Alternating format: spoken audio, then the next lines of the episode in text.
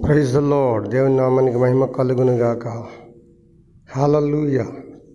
మన ప్రభువును రక్షకుడైనటువంటి యేసుక్రీస్తు పరిశుద్ధ నామంలో ఈ ఉదయకాల శుభములు తెలియజేస్తూ ఉన్నాను. పరిశుద్ధ గ్రంథంలో నుండి కొన్ని మాటలు చదువుకుందాం. నాతో ఏకీభవించి ఈ వేకుజామునే లేచినటువంటి ప్రతి ఒక్కరు కూడాను మీ బైబిల్ని తెరిచి లేఖనాన్ని చదువుకుందాం. పరిశుద్ధ గ్రంథంలో ఉన్నటువంటి మత్తయి సువార్త 18వ అధ్యాయం మొదటి నుంచి చదువుతాను, జాగ్రత్తగా విందాం. మత్తయి సువార్త 18వ అధ్యాయం. ఆ కాలమున శిష్యులు ఆయన యొద్దకు వచ్చి పరలోక రాజ్యములో ఎవడు గొప్పవాడని అడుగగా, ఆయన ఒక చిన్న బిడ్డను తన యొద్దకు పిలిచి వారి మధ్యన నిలవబెట్టి ఇట్లనెను, మీరు మార్పు నొంది బిడ్డల వంటి వారైతేనే గాని పరలోక రాజ్యంలో ప్రవేశింపరని మీతో నిశ్చయముగా చెప్పుచున్నానెను. కాగా ఈ బిడ్డ వలె తన్ను తాను తగ్గించుకుని వాడెవడో వాడే పరలోక రాజ్యంలో గొప్పవాడు. దేవుని నామానికి మేము కలుగునుగాక. స్తోత్రం. ప్రియమైన దేవుని బిడ్డలారా, ఈ ఉదయకాల సమయంలో దేవుడు మనకిచ్చినటువంటి లేఖనాన్ని ఒకసారి పరిశీలన చేసుకుందాం. దేవుని దగ్గరికి ఆయన శిష్యులు వచ్చారు. ముందుగానే అంతకుముందే పాటలాట పెట్టుకుని వచ్చారు. ఆయనకున్నటువంటి 12 మంది శిష్యుల్లో ఎవరు గొప్ప, నేను గొప్ప నువ్వు గొప్ప అనుకునేటటువంటి వారికి భేదాభిప్రాయాలు కలిగాయి. అప్పుడు వాళ్ళు యేసుప్రభు దగ్గరికి వచ్చారు. ఇదంతా ఎందుకు యేసుప్రభు దగ్గరికి వెళ్ళి కనుక్కున్నాం. అప్పుడు పరలోక రాజ్యం గురించి మనం గతంలో మాట్లాడుకున్నాం. పరలోక రాజ్యం అంటే ఎలా ఉంటుందో, పరలోక రాజ్యంలో ఎవరుంటారో, పరలోక రాజ్యం వెళ్ళాలంటే ఎలా ఉండాలో చాలా విషయాలు మనం మాట్లాడుకున్నాం. ఆ యేసు ప్రభు దగ్గరకు వచ్చినటువంటి శిష్యులు వాళ్ళు అనుకున్నటువంటి విషయం ఏంటంటే, పరలోక రాజ్యంలో గొప్పవాడు ఎవరు అని అడిగారు ఆయన్ని. పరలోక రాజ్యంలో గొప్పవాడు ఏంటి? ఇక్కడ పరలోక రాజ్యం వెళ్తానికి అసలు అర్హత కావాలి మొదటిగా ప్రజలకు. ఇక్కడ వారు అది కనుక్కోకుండా గొప్పవాడు అనుకుంటున్నారు. అసలు యేసు ప్రభు ఒకసారి చెప్తాడనమాట, ఎవడైతే గొప్పవాడుగా ఉండాలనుకుంటాడో వాడు సేవకుడిగా ఉండాలంట, దాసుడిగా ఉండాలంటాడు. అందుకే తన్ను తాను తగ్గించుకొని వాడు హెచ్చింపబడును, తన్ను తాను హెచ్చించుకొని వాడు తగ్గింపబడును అన్నాడు. ఎవరైతే గొప్పవాడుగా ఉండాలనుకుంటారో వాళ్ళు సేవ చేయాలి. ఇప్పుడు మనం అందరం అనుకుంటున్నాం, ఏమని? మంత్రులు అనుకుంటున్నాం. రాష్ట్ర మంత్రులు, ముఖ్యమంత్రులు, ప్రధానమంత్రులు అందరూ ఎవరంటే ప్రజలకు సేవకులు. వాళ్ళు సేవ చేస్తున్నారు కాబట్టి వాళ్ళని గొప్పవాళ్ళుగా మనం గుర్తించాం. అంతేగాని సేవ చేసినంత మాత్రం నీ సేవకుడు నా సేవకుడు మనకు దాసుడని అనకూడదు. మనకు ఎవరైతే సేవ చేస్తారో వాళ్ళు మనకి గురువులు, వారు మనకు గొప్పవాళ్ళు. దేవునికి స్తోత్రం. ఇక్కడ దేవుడు కూడా అంటున్న మాట అదేనమాట. వీళ్ళకి అర్థం కాలేదు. పరలోక రాజ్యంలో ఎవడు గొప్పవాడు అని ఒకళ్ళకొకళ్ళు అడుగుతూ ఉన్నారు. యేసుప్రభు దానికి ఏం సమాధానం చెప్పాడంటే, ఒక చిన్న పిల్లాడిని పిలిచి దగ్గరికి బాబుని, ఇగో ఈ చిన్న బిడ్డను చూసారా, ఈ చిన్న బిడ్డను పోలి ఎవరైతే ఉంటారో, ఈ చిన్న పిల్లల లాంటి మనస్తత్వం ఎవరికైతే ఉంటుందో, ఈ పసితనంలో పాపం ఎరగరు, స్వార్థం తెలియదు, అన్యాయం తెలియదు, అక్రమం తెలియదు, దోషం తెలియదు, అలాంటి నిర్మలమైన మనసు కలిగి ఎవరైతే ఉంటారో వారే పరలోక రాజ్యంలో ఉంటారన్నాడు. దేవునికి స్తోత్రం. హల్లెలూయా. మారు మనసు పొంది బిడ్డల వంటి వాళ్ళుగా మారాలట. పెద్దవాళ్ళకు చెబుతున్నాడు బుద్ధి దేవుడు ఇక్కడ, చిన్నపిల్లల్ని చూపిస్తూ. మనమైతే పిల్లల్ని పట్టుకొని, ఇదిగో అలా పెద్దవాళ్ళని చూసి నడుచుకోవాయా రా, అలాగా అలా పెద్దవాళ్ళని చూసి మీరు మారాలిరా అని చెప్పి చిన్నపిల్లలే చెబుతాం మనం. చూసారా మన జ్ఞానానికి దేవుని జ్ఞానానికి ఎంత వ్యత్యాసం ఉందో. దేవుడు చెబుతున్నాడు, మీరు పెద్దవాళ్ళు అయినటువంటి మీరు గొప్పవాళ్ళు అనుకునే మీరు, స్వార్థపరులైన మీరు, జ్ఞానం లేనటువంటి మీరు, ఇదిగో ఈ పిల్లలను పోలి నడుచుకోండి. ఈ పిల్లల మనస్తత్వాన్ని చూసి నడుచుకోండి. ఈ పిల్లల యొక్క పసితనాన్ని చూసి నడుచుకోండి. ఈ పిల్లల యొక్క నిస్వార్థమైన జీవితాన్ని చూసి మీరు నడుచుకోండి అని దేవుడు పెద్దవాళ్ళకి బుద్ధి చెబుతూ ఉన్నాడు. చక్కగా అంటున్నాడు అనమాట. ఏమన్నాడంటే, పరలోక రాజ్యంలో ప్రవేశించాలంటే మొట్టమొదటిగా మీరు మారు మనసు పొందాలి. మీరు మారు మనసు పొందాలి. పసిబిడ్డల వంటి వారు అవ్వాలి. పసిపిల్లలతనం, పసితనంలో ఉన్నటువంటి వానికి ఏ విధమైన పాపం గురించి మరి విచక్షణ ఉండదో అలా కలిగి ఉండమంటున్నాడు. తన్ను తాను తగ్గించుకొని వాడెవడో వాడే పరలోక రాజ్యంలో గొప్పవాడు అన్నాడు. దేవుని నామానికి మహిమ కలుగునుగాక. మన జీవితంలో పసితనం రావాలి అంటే, కొంతమంది పెద్దవాళ్ళుగా ఉన్నా కూడా చిన్నపిల్లలు చేష్టలు చేస్తారు. అది కాదు, పెద్దవాళ్ళు అయ్యి ఉండి కూడా చిన్నపిల్లల్లాగా మాట్లాడతారు. చిన్నపిల్లల యొక్క విధానంలో జీవిస్తుంటారు. చిన్నపిల్లల లాంటి మరి ప్రవర్తన ఉంటుంది వాళ్ళలో. మరి చాలామందిలో మనం అనుకుంటాం, అరే ఈ హ్యాజ్ ఎ చైల్డిష్ నేచర్ అంటారు. అంటే పిల్లలతనం ఉంది, ఆయనకి పసితనం ఉంది. వాళ్ళు మాట్లాడే మాటల్లో, వాళ్ళు చేసే పనుల్లో, క్రియల్లో మనకు అనిపిస్తుంటుంది, ఏది పిల్లోడి శాస్త్రాల జాతర ఏంటి, ఇంత పెద్దోడేంటి, బుద్ధి లేదా అంటుంటాం మనం. అంటే అర్థం ఏంటంటే, వాళ్ళు చేష్టలు పిల్ల చేష్టలా కనబడుతుంటాయి, కానీ వాళ్ళ ప్రవర్తన అంతా కూడాను ఏమంటారంటే పసితనం అలా కనిపిస్తుంది, కానీ అది దేవునికి విరుద్ధమైన జీవితం. పైకి మాత్రం పెద్దవాళ్ళు చేసే పనులు చిన్నపిల్లల్లాగా ఉంటారు, కానీ అలాగా దేవుడు అన్నది. ఇక్కడ పౌలు గారు అంటాడనమాట, నేను చిన్నవాడిగా ఉన్నప్పుడు చిన్నపిల్ల చేష్టలు చేశాను, ఇదిగో ఇప్పుడు పెద్దవాడిని అయ్యాను కనుక చిన్నపిల్ల చేష్టలు మాని పెద్దవాడుగా జీవిస్తున్నాను అంటాడు. కనుక పెద్దవాళ్ళగా ఉన్నాం, కానీ చిన్నపిల్ల చేష్టలు, చిన్నపిల్లల ఆలోచన, చిన్నతనం, చిన్నప్పుడు చేసేటటువంటి మరి ఆలోచన విధానం, పద్ధతులు, ఆ పనులు, అలా ప్రవర్తన ఉంటుంది చాలామందిలో. అది దాని గురించి యేసు ప్రభు చెప్పటం లేదు, కానీ చిన్నతనంలో, పసితనంలో ఎలాగైతే మరి నిస్వార్థంతోనూ, నిర్మలత్వంతోనూ, నిష్కపటంగానూ, నిష్కళంకంగానూ ఉంటారో అలాంటి జీవితం అందరిలో రావాలంటాడు దేవుడు. అప్పుడేముంటుందన్నమాట, చిన్నపిల్లల తనంలోకి వెళ్ళిపోవాలంటే పసితనం వల్ల, పసి స్వభావంలోకి వెళ్ళిపోవాలి. ప్రతి ఒక్కరూ అలా జీవించితే ఈ లోకంలో స్వార్థానికి చోటు ఉండదు, అన్యాయానికి చోటు ఉండదు, అక్రమాలకు చోటు ఉండదు, దోచుకోవడానికి చోటు ఉండదు, దొంగతనాలకు చోటు ఉండదు, కాల్చుకోవడానికి చోటు ఉండదు, అక్రమాలకు చోటు ఉండదు, ఆత్మహత్యలకు చోటు ఉండదు. ఎప్పుడంటే, మనం ఎప్పుడైతే పసిపిల్లవాని స్వభావం కలిగి ఉంటామో. పసిపిల్లవాడు ఏం చేస్తాడు, వాడికి పాపం గురించి తెలియదు. పాపం అంటే ఏంటంటే అదేంటి అంటాడు. మనం అక్రమం రారే అక్రమం అని చెప్పామనుకో, అక్రమం అంటే ఏంటి అంటాడు. అసలు దానికి వాడికి అర్థం తెలీదు. అలాంటి స్వభావం కలిగి ఉండాలంటున్నాడు దేవుడు ఈరోజు. అందుకే బైబిల్లో సామెతల గ్రంథంలో ఉన్నటువంటి మాట ఏంటంటే, మీ బాలుడు నడవలసిన త్రోవను వాడికి నేర్పిని ఎడల వాడు పెరిగి పెద్దవాడే దాని నుంచి తప్పిపోడని ఉంటుంది. బాలుడు అంటే పిల్లవాడికి నేర్పించాల్సినటువంటి బుద్ధులు, మంచి పద్ధతులు నేర్పించి విడిచిపెడితే వాడు పెరిగి పెద్దవాడైనప్పుడు ఆ సత్యం నుంచి తారి తప్పడు. మంచి పద్ధతులు నేర్పించామనుకో, మంచి బుద్ధులు నేర్పించామనుకో, మంచి ఆలోచన విధానం నేర్పించామనుకో, మంచి అలవాట్లు నేర్పించామనుకో పిల్లలకి, వాళ్ళు పెరిగి పెద్దవాళ్ళు అయినప్పుడు వాటి నుంచి తప్పిపోరు.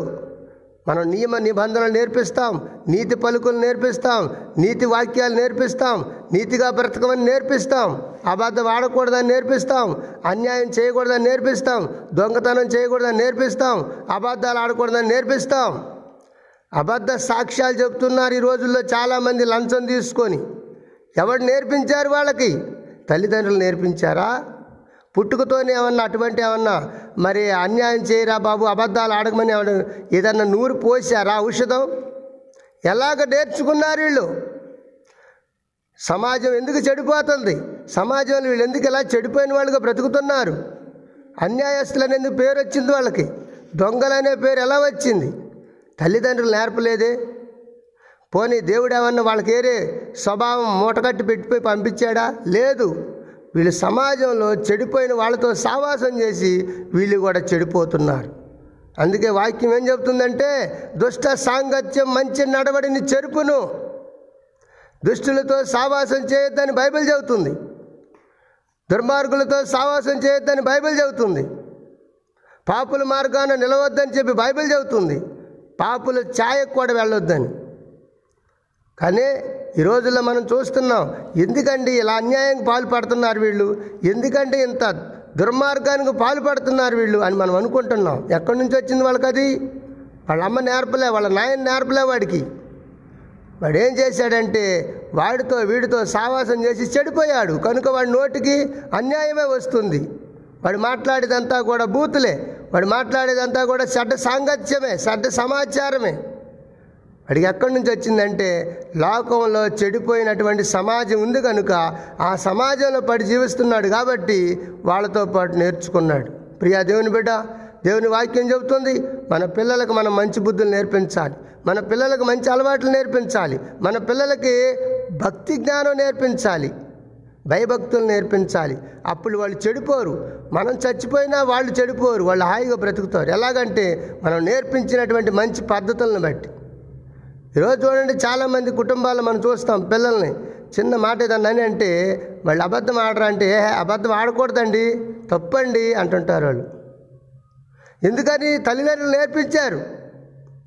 ఏదైనా సరసాలు ఆడేటటువంటి సరసోక్తులు ఒక మాట పలికి రే ఇలారా అంటే తప్పండి, అలా అనకూడదండి, పెద్దవాళ్ళని అంటారు. ఎవరు నేర్పించారు?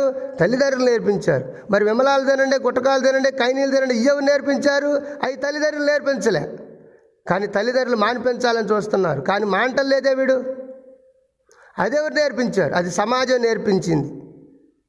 బయట తిరగటం వల్ల, చెడ్డవాళ్ళతో సావాసం చేయటం వల్ల, చెడిపోయిన ప్రజలతో సావాసం చేయటం వల్ల వాడు అది అదంతా కూడా చెడు నేర్చుకున్నాడు. ఇప్పుడు వాడి దగ్గర నుంచి అది తీయటం కష్టమవుతుంది. అది ఎలా పోతుందంటే బైబిల్ చెబుతుందనమాట, స్వాభావికంగా బాలుడిలో మూఢత్వం ఉంటుందట, వాడు పుట్టుకతోనే మూఢత్వం ఉంటుంది. అది తీసివేయాలంటే కర్రలతో కొట్టితే కాదు వచ్చిపోయేది, కఠినంగా శిక్షిస్తే పోదది. కరుణమైన మాటలు, జాలి కలిగిన మాటలు, దైవికమైన మాటలు, దేవుని మాటలు చెప్పితే తప్ప ఆ మనుషులు, ఆ బాలుళ్ళు, ఆ మనుషుల్లో ఉన్నటువంటి మూఢత్వం పోదు. అందుకే బైబిల్ ఏం చెబుతుందంటే, మూర్ఖుడిని అట రోట్లో వేసి దంచినా వాడి మూర్ఖత్వం పోదట. అంత కఠినంగా ఉంటారన్నమాట మనుషులు, మారవాళ్ళు. మీరెంతైనా కొట్టండి సార్ వీడు మారడు అంటున్నారు పోలీస్ స్టేషన్లో.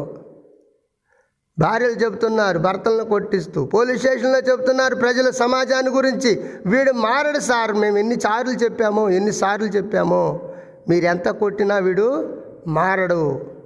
తాగొద్దురా బాబు అంటే తాగి చెడిపోతున్నాడు, వీడు మారడు, తేల్చేస్తుంది సమాజం. దొంగతనాలు చేయొద్దంటే వాడు చేతులు ఊరుకోవు సార్, ఎన్నిసార్లు చెప్పినా వాడు మారడు. కోడి పందాలకు వెళ్ళొద్దంటే ఎన్నిసార్లు చెప్పినా పోలీసులు కొట్టినా వీడికి బుద్ధి రాలేదండి, ఇంకా మారడు. సమాజంలో అంతా కూడా చెడు పనులు చేస్తూ ఉంటుంటారు, వీళ్ళు మారరు. సమాజమే తేల్చేస్తుంది, సమాజమే చెడగొడుతుంది, సమాజమే పాడు చేస్తుంది మన పిల్లల్ని. ఆ సమాజమే చెబుతుంది వీళ్ళు చెడిపోయారని, ఆ సమాజమే చెబుతుంది వీళ్ళు మారరని.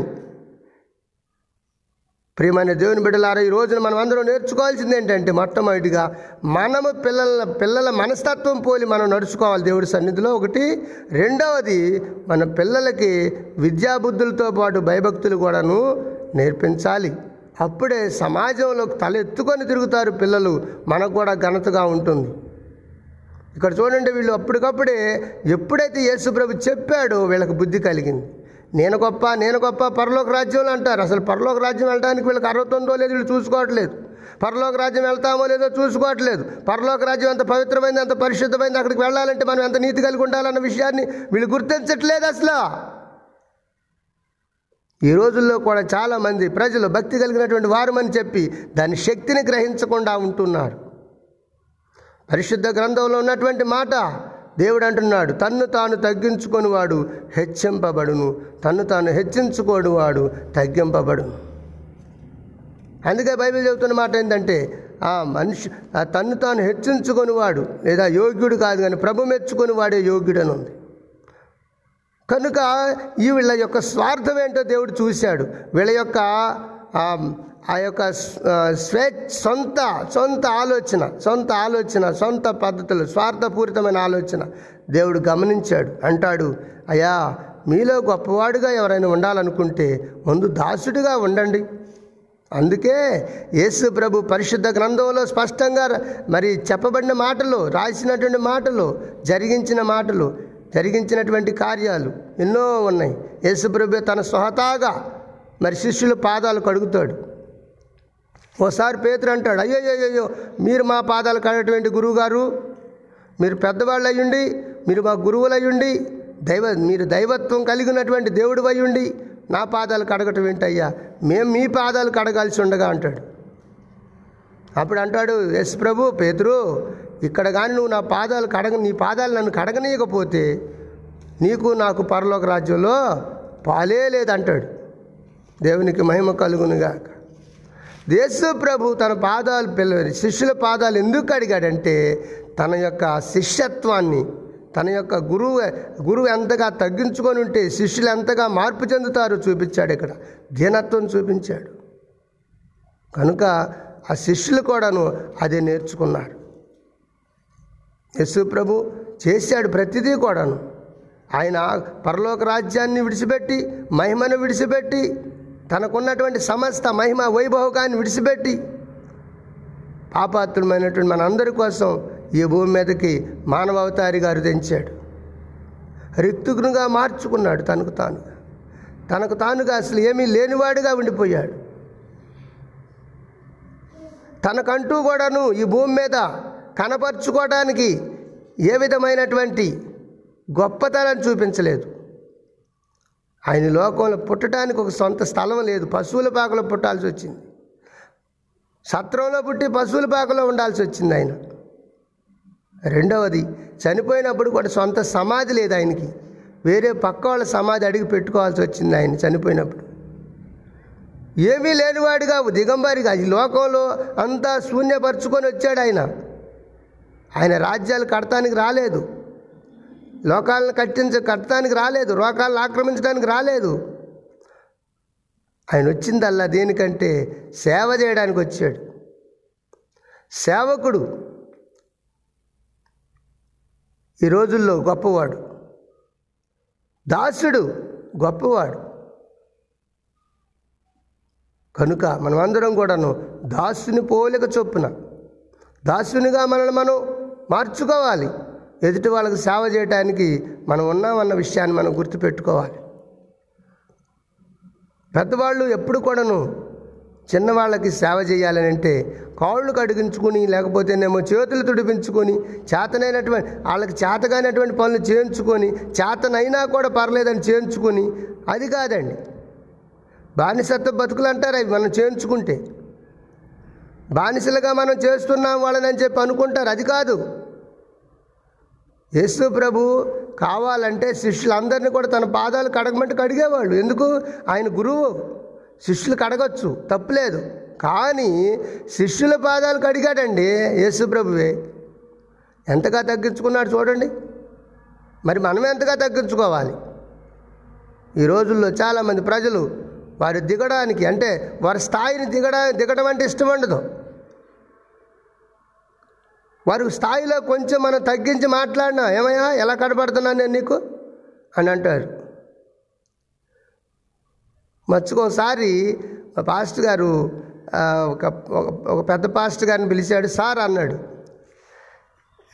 సార్ అంటే రెజీ పాస్టర్ గారు అంటారు ఆయన్ని. ఆయన వరంగల్లో సేవ చేస్తున్నాడు. గారు వరంగల్ జిల్లాలోని నర్సంపేటలో సేవ చేస్తున్నాడు. మలయాళీ పాస్టర్ ఆయన.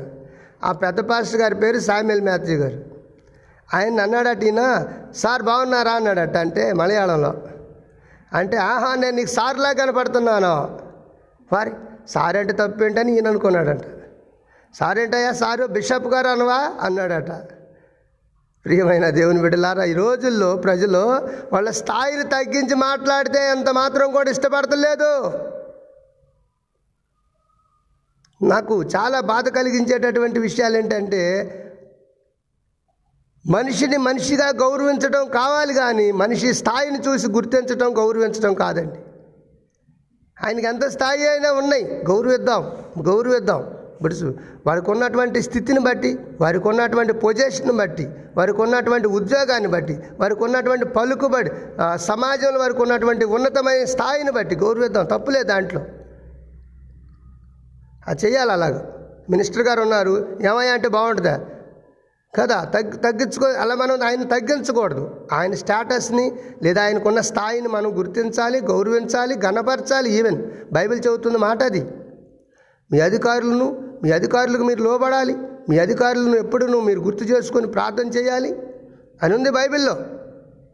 నాయకుల కోసం ప్రార్థన చేయమని ఉంది, అధికారుల కోసం ప్రార్థన చేయమని, మీ పాలకుల కోసం మీరు ప్రార్థన చేయాలని ఉంది. వారు ఎటువంటి వారైనా వారిని బాధ పెట్టకూడదని ఉంది. పరిశుద్ధ గ్రంథంలో యేసయ్య చెబుతున్నాడు, మాస్టర్లకే మాస్టర్ ఆయన, గురువులకే గురువు ఆయన, రాజులకే రాజు ఆయన, అధిపతులకే అధిపతి ఆయన, సర్వలోకానికి కూడా న్యాయాధిపతి ఆయన. అంతటి గొప్పవాడే భూమి మీదకి మానవావతారిగా వచ్చి పాపుల్లో బతికాడు, పాపుల కోసం వచ్చాడు, పాపుల కోసం చనిపోయాడు.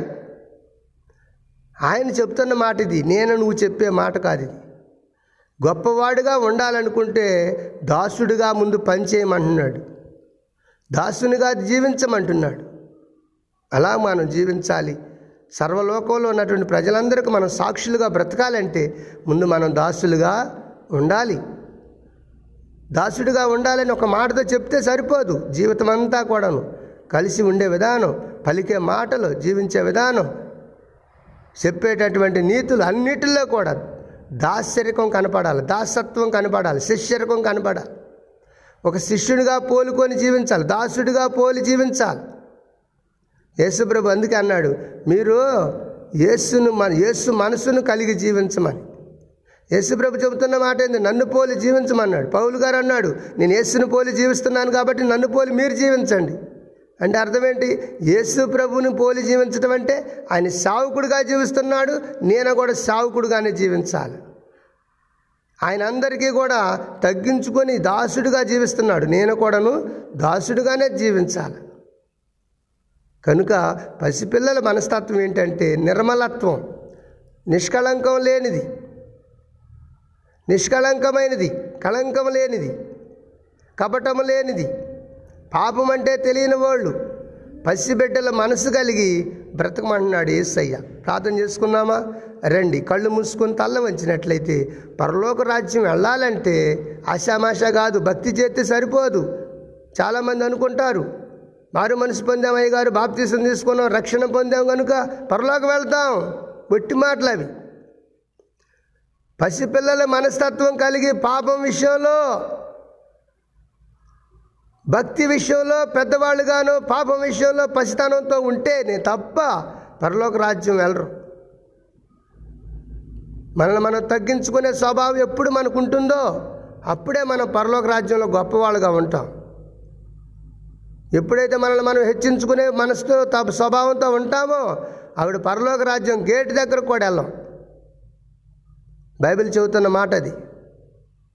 యేసయ్య చెబుతున్నాడు స్పష్టంగా, ఆయనే చెప్తున్నాడు, నన్ను నేను తగ్గించుకొని లోకానికి వచ్చాను, మానవావతారిగా వచ్చాను, మనుషుల కోసం చనిపోయాను, కనుక నన్ను చూసి మీరు నేర్చుకోండి. నేను దాసుడిగా జీవించాను, నన్ను వెంబడించే వాళ్ళందరూ కూడా తమ్ము తాము తగ్గించుకొని తన సిలువనెత్తుకొని నన్ను వెంబడించమన్నాడు యేసయ్య. తగ్గించుకొని అన్నాడు, కానీ హెచ్చించుకొని నాతో పాటు రమ్మనిలే. చాలామంది రోజున హెచ్చించి మాట్లాడితేనే వాళ్ళు సంతోషపడతారు, తగ్గించి మాట్లాడావో సరదాకైనా అబ్బా ఎక్కడ లేని కోపం వచ్చింది వాళ్ళకి. తగ్గించి మాట్లాడితేమయ్యా అతన్ని, ఆయన అంత గొప్పవాడో తెలుసా నీకు, ఆయన గురించి నీకేం తెలుసు అంటుంటారు. అయ్యో బాబు నాకు తెలియదు అయ్యా, నాకు యేసుప్రభు గురించి తెలుసు కానీ ఆయన గొప్పతనం తెలియదు, ఈయన గొప్పతనం నాకు తెలియదు అంటుంటారు. చాలా చోట్ల పొరపాటు, తెలిసో తెలియక బాబు తప్పు అయిపోయిందిలే, ఆయన అంత గొప్పవాడు అనే సంగతి నాకు తెలియదు, అందుకే అలా మాట్లాడాలని అంటే అప్పుడు ఓహో సర్లే అంటారు. కనుక ఈ రోజుల్లో ఈ సమాజంలో మనం జీవించాలంటే ఎదుటి వాళ్ళని తక్కువ చేసి మాట్లాడమని నేను చెప్పట్లేదు, కానీ మనల్ని మనం తక్కువ చేసుకుని బ్రతికితేనే పరలోక రాజ్యం ఉంటుంది. ప్రార్థన చేసుకుందాం. కళ్ళు మూసుకొని తల్ల వంచినట్లయితే నువ్వెంత తగ్గించుకుంటే అంత మంచిది, నువ్వెంత తగ్గించుకొని జీవిస్తే అంత మంచిది. పాపం విషయంలో తగ్గించుకోవాలి, లోకం విషయంలో మనల్ని మనం శూన్యం చేసుకోవాలి. లోకం విషయంలో మనం అందరం కూడాను శూన్యం, ఎక్కడో గాలి లాంటి వాళ్ళు, ధూళి లాంటి వాళ్ళం. యేసయ్య హెచ్చించే దినాన, యేసయ్య హెచ్చించాలనుకున్నప్పుడు తప్పకుండా హెచ్చిస్తాడు. ఎలాగో తెలుసా? బబులోను దేశానికే రాజుగా చేశాడు దానియేలు భక్తుణ్ణి. బబులోను దేశంలో బానిసత్తుగా కొనిపోబడినటువంటి దానియేలు చక్రవర్తి స్థానానికి మరి అధిగమించాడు. 3 దఫాలుగా హెచ్చించాడు దేవుడు ఆయన్ని శత్రువుల మధ్యలో. ఎక్కడో గోతిలో ఉన్నటువంటి యోసేపుని తీసుకువెళ్ళి మరి పోతీఫరు గృహంలో ఉండటం మాత్రమే కాకుండా ఆయన ఆస్థానంలోనే గొప్ప రాజ్యాధిపతిగా దేవుడు ఆయన ఉంచాడు. ఎలాగొచ్చింది? బానిసగా కొనిపోబడినటువంటి వాళ్ళు, దాసులుగా కొనిపోబడినటువంటి వాళ్ళు, రాజ్యాధికారం ఎలా వచ్చింది వాళ్ళకి?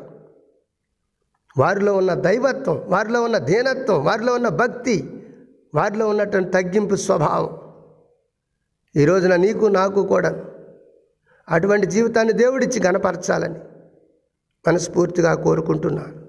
దేవుడు మిమ్మల్ని దీవించుగాక. ప్రార్థన చేసుకుందాం. పరిశుద్ధ, ప్రేమ, నమ్మకం కలిగిన మా ప్రియ పరలోకపు తండ్రి, ఈ పరిశుద్ధమైన ఘనమైన నామను బట్టి వందనాలు, స్తోత్రాలు తెలియజేస్తున్నామయ్యా. ఈ ఉదయకాల సమయంలో మరోసారి మమ్మల్ని అందరినీ కూడా మీ చేతులకు అప్పగించుకుంటున్నాం. మమ్మల్ని మేము తగ్గించుకోవడానికి కావలసినటువంటి పాఠాన్ని మాకు నేర్పించినందుకై స్తోత్రాలు తెలియజేస్తున్నాం. ప్రియ ప్రభు, 4వ తారీఖు ఫిబ్రవరి మాసం 2021 సంవత్సరం అయ్యా, నిజంగా సూటిగా మాతో మాట్లాడావు. మేము ఎక్కడైనా మా జీవితంలో హెచ్చింపు కోరుకుంటున్నామేమో, అది లూసిఫర్కే తగు, మాకు తగదు. లూసిఫర్ సంతానానికే తగు, మాకు తగదు. మేము దాసుల బ్రతకాలి. నువ్వు దాసుడిగా ఈ లోకానికి వచ్చావు, దాసుడిగానే చనిపోయావు. అలాగనే మా ప్రభు, మేము కూడాను దాసుని పోలికొండాలి, దాసురాలు పోలికొండాలి. మా బ్రతుకుల్లో దాసుడు ఏం చేస్తాడు? నడుముకు గుడ్డ కట్టుకొని చెప్పిన పనులల్లా చేస్తాడు. ఏ పని నేను చేయను అనడు, దేనికి కూడా ఎదురు చెప్పడు. అది దాసుడికి ఉన్నటువంటి లక్షణం. అది చిన్న పనే, పెద్ద పనే, ఇష్టమైన పనే, ఇష్టం కాని పనే, బరువైన పనే, భారం తేలికైన పని కూడా అని ఆలోచించకుండా ప్రతి పనిని చేస్తాడు. అదే దాసత్వంలో ఉన్న గొప్పతనం, అదే దాసుల్లో ఉన్న గొప్పతనం. యేసయ్యా, మా జీవితాల్లో దాసత్వం నేర్పించండి అయ్యా. సేవకుడి యొక్క బ్రతుకు నేర్పించండి అయ్యా. సేవకురాలుగా ఉండే స్థితి నేర్పించండి అయ్యా. బానిసలుగా కొనపబడినటువంటి వారు చక్రవర్తులయ్యారు, రాజ్యాధికారులయ్యారు.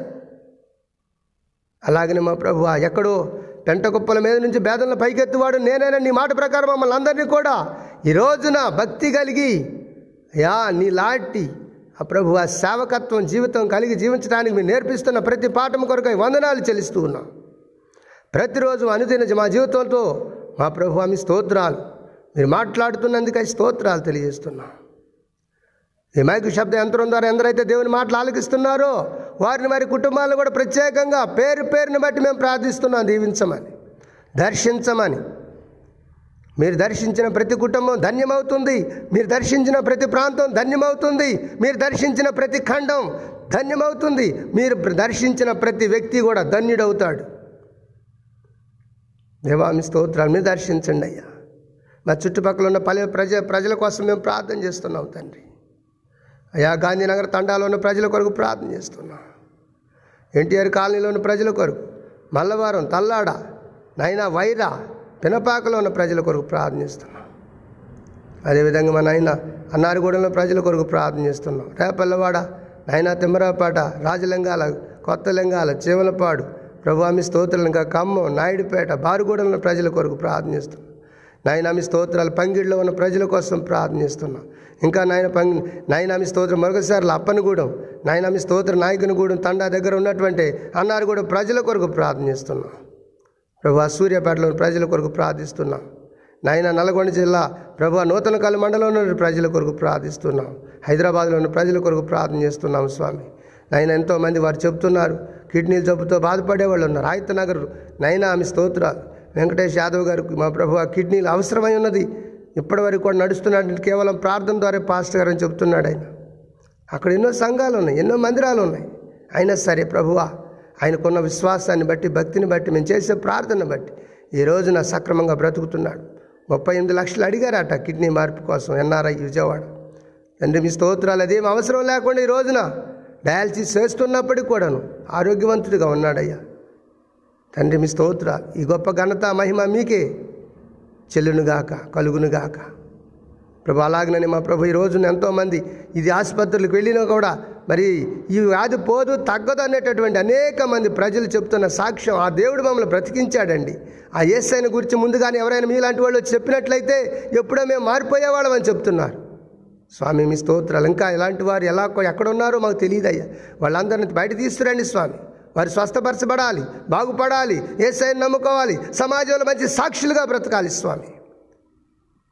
మీరు అక్కడ అతి సమీపంగా ఉంది కనుక ఇంకా ఆలస్యం చేయడానికి వీల్లేదు. సార్వత్రిక సంఘం ఎత్తబడబోతూ ఉంది. వధువైనటువంటి పెళ్లి కుమార్తెకు అలంకరింపబడిన సార్వత్రిక సంఘం ఎత్తబడబోతున్నటువంటి సమయం ఆసన్నమైంది కనుక ప్రతి ఒక్కరు కూడా వేగిరపడి త్వరపడి యేసు ప్రభుని నమ్ముకునే కృప దయచేయమని ప్రార్థన చేస్తూ ఉన్నా ప్రభు. ఆమె స్తోత్రాలయ్యా. అంత మాత్రం కాకుండా మా ప్రియ ప్రభువా నాయన అన్నారగూడెంలో మా ప్రభువా నాయన ఆమె స్తోత్రాలు. వెంకటేశ్వరరావు ఎంతగానో బాధపడుతూ ఉన్నాడు. ఎన్నిసార్లు చెప్పాము తాగొద్దు బాబు తాగొద్దు అని. తాగి తాగి తాగి కాళ్ళ నిండా శరీరం ఒళ్ళంతా కూడా నాయన నీరు పోగైంది. ఇప్పుడు సాగు బ్రతుకులో ఉన్నాడు. చెప్తున్నాడు అయ్యా నన్ను బతికించండి, నా జీవితకాలం అంతా కూడా ప్రభు బిడ్డగా బ్రతుకుతానని. తాకండి అయ్యా, స్వస్థపరచండి, స్వస్థపరచండి. తన భార్యకి థైరాయిడ్ ఉండి పిల్లలు కలగట్లేదని చెప్పానంటే ప్రార్థన చేశాం, కుమార్తెనిచ్చావు తండ్రి మీ స్తోత్రాలు. ఇలాంటి అద్భుతాలు ఆశ్చర్య కార్యాలు మీరు జరిగిస్తున్నందుకు నిజదేవుడు సృష్టికర్తం నీవని వాళ్ళు తెలుసుకున్నట్లుగా సహాయం చేయమని ప్రార్థిస్తున్నాం. ఎంతోమంది రోగులు ఈ రోజున ప్రార్థన అడుగుతూ ఉన్నారయ్యా, ఎవరందరి కోసం మేము ప్రార్థన చేస్తున్నాం ఆయన. అదేవిధంగా వెంకటగిరిలో ఉన్న ప్రజల కొరకు ప్రార్థన చేస్తున్నాం, గూడూరులో ఉన్న ప్రజల కొరకు, వెంకటరావుని తండాలో ఉన్న ప్రజల కొరకు ప్రార్థిస్తున్నాం, అంజనాపురం తెలగవరంలో ప్రజల కొరకు ప్రార్థన చేస్తున్నాం, మెట్టపల్లిలోని ప్రజల కొరకు ప్రార్థన చేస్తున్నాం, ముచ్చారంలోని సంఘబిడ్డల కొరకు ప్రార్థన చేస్తున్నాం, కలకొండలోని సంఘబిడ్డల కొరకు ప్రార్థన చేస్తున్నాం. అదేవిధంగా మా నాయన ఇంకా ఊటుకూరు కానీ, దింద్రాలపాడు, నెమలకొండ జిల్లా కానీ, వినగడప కానీ ప్రభు ఆమె స్తోత్రాలు. అదేవిధంగా గంపలగూడెం కానీ తండ్రి మీ స్తోత్రాలు. ఇంకనూ ప్రభు దగ్గరికి రాకుండా వీళ్ళంతగానో మా ప్రభు ఆ దూరస్తులుగా ఉంటున్నారయ్యా. దయచేసి దయచేసి వారందరినీ కూడా దర్శించండి, ఆకర్షించమని ప్రార్థన చేస్తూ ఉన్నాం. చిక్కులగూడెంలో ప్రజల కొరకు ప్రార్థనిస్తున్నాం నాయన. గొల్లమందలు కానీ, ఖమ్మంపాడు కానీ ప్రభు ఆమె స్తోత్రాలు. అదేవిధంగా నాయన రేపూడు కానీ, జానలగడ్డ కానీ, అయినా దీపల నగర తండా కానీ ప్రభు ఆమె స్తోత్రాలు. అదేవిధంగా చీమలపాడు కానీ ప్రభు కొదప కానీ, రెడ్డిగూడెం కానీ తండ్రి, ఎల్లడం కానీ ప్రభు ఆగిరిపల్లి కానీ మేము వెళ్ళే ప్రతి స్థలం మంది మీరు ఉండమని ప్రార్థనిస్తాం. అదేవిధంగా నాయన అయా కేసర్ దగ్గర ఉన్నటువంటి నాయన గండేపల్లి కానీ తండ్రి మీ స్తోత్రాలు.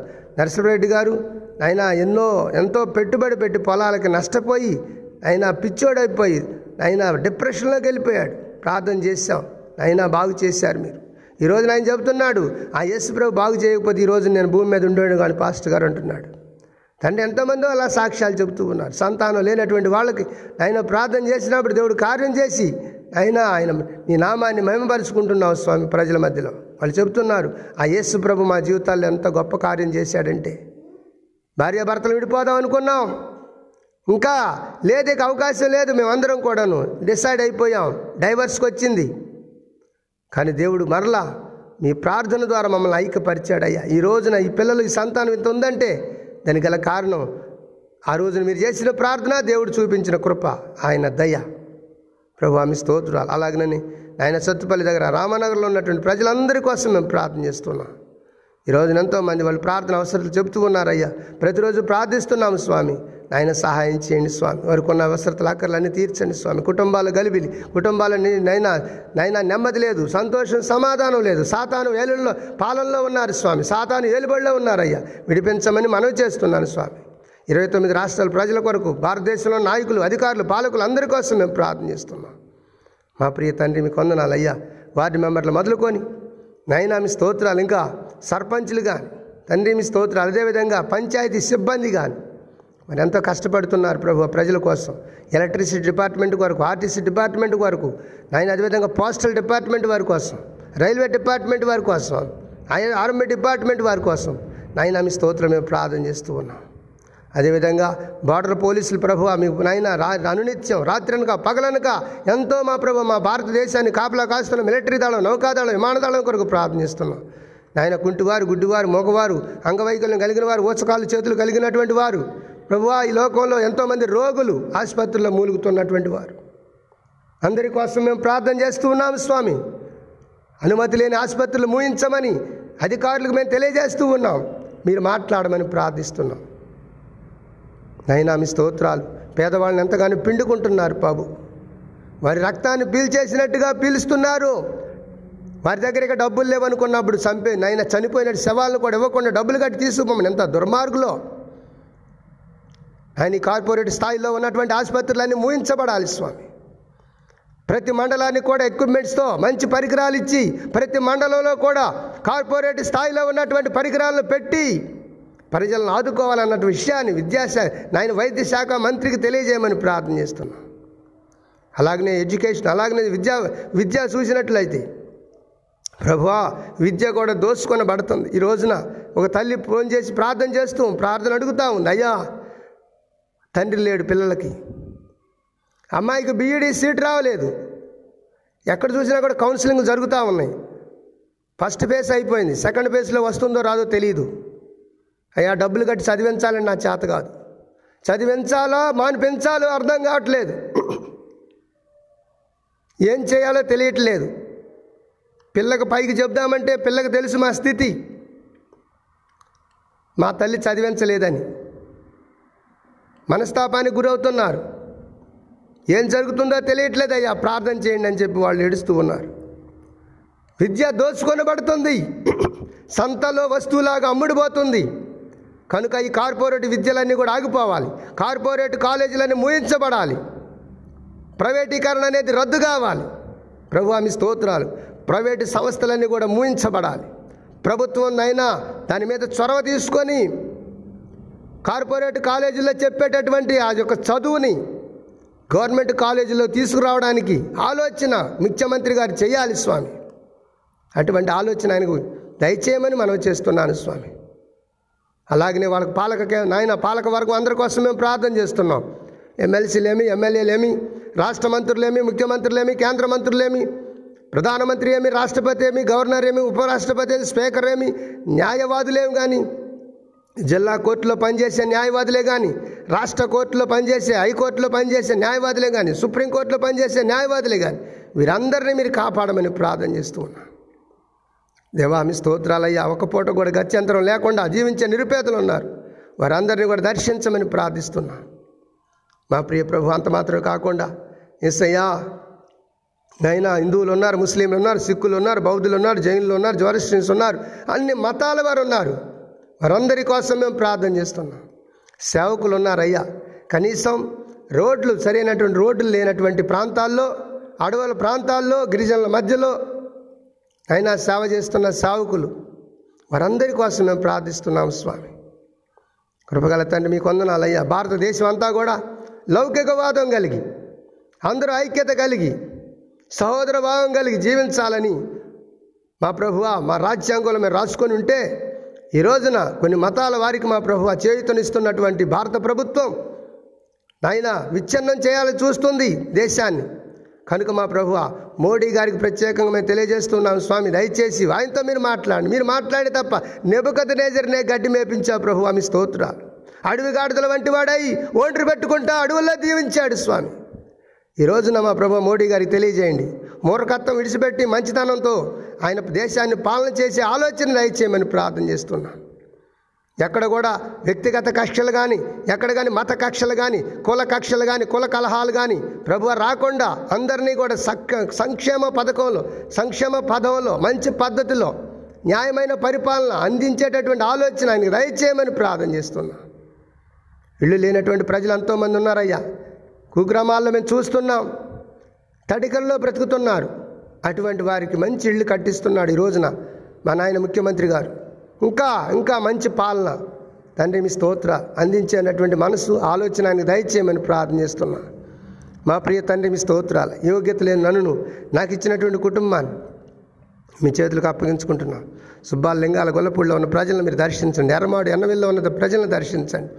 దేవా మీ స్తోత్రాలు. ఇంకా మా ప్రభు ఎంతమంది అయితే ప్రార్థన అడుగుతున్నారు, విజయవాడలోని ప్రజలను దర్శించమని మనం చేస్తున్నాం. విజయవాడ మా ప్రభు అంకను అయ్యా, ఈ రోజున మా ప్రభు ఆ ఎలక్షన్లు జరుగుతున్నాయి అని చెప్పి చాలామంది ఫోన్లు చేస్తూ ఉన్నారు, ఎలక్షన్ల కోసం సిద్ధపడుతున్నారు ఆంధ్ర రాష్ట్రంలో. దయచేసి మా ప్రభువా అయ్యా, ఎవరైతే యోగ్యులో, ఎవరైతే ప్రజలకి న్యాయ పరిపాలన అందించగలరో అటువంటి వారిని మాత్రమే మీరు మా ప్రభువా నాయకులుగా ఎంపిక చేయండి అయ్యా.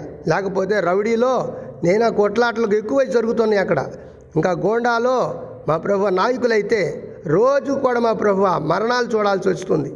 కనుక ఆ రౌడీల గోండాల నాయకులు కాకుండా వాళ్ళ నోరు మూయించి సాత్వికం కలిగి దాసత్వం కలిగి దాసుడిగా సేవ చేయాలనేటువంటి వాళ్ళకి నాయకత్వం అప్పగించండి యేసయ్యా.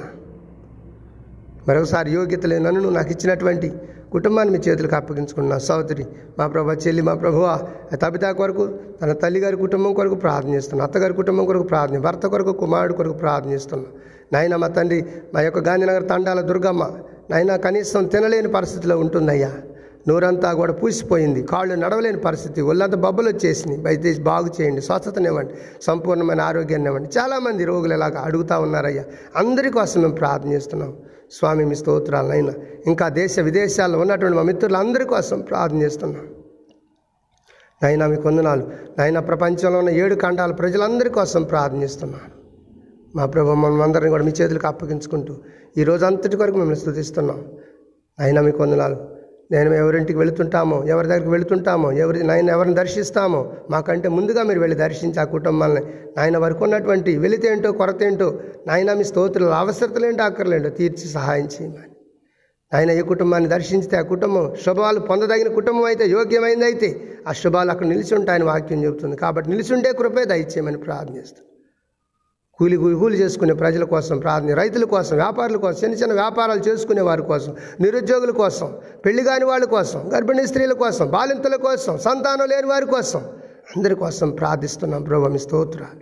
మమ్మల్ని మీ చేతులకు అప్పగించడం మీ నామానికి మహిమ చెల్లిస్తూ యేసు పుణ్యనామం ఈ ప్రార్థన మనములన్నీ కూడా అడిగి పొందుకుని ఉన్నాము తండ్రి, ఆమేన్. మన తండ్రి అయిన దేవుని యొక్క ప్రేమయు, ప్రభు అయిన యేసుక్రీస్తు వారి కృపయు, పరిశుద్ధాత్మ యొక్క అన్యోన్య సావాసమ సన్నిధి మనకును ఆయన నామలు జీవిస్తున్న సకల పరిశుద్ధులకు ఇప్పుడు ఎల్లప్పుడూ ఆయన రాక పర్యంతం వరకు కూడా సదా తోడైండు కాపాడి నడిపించునుగాక.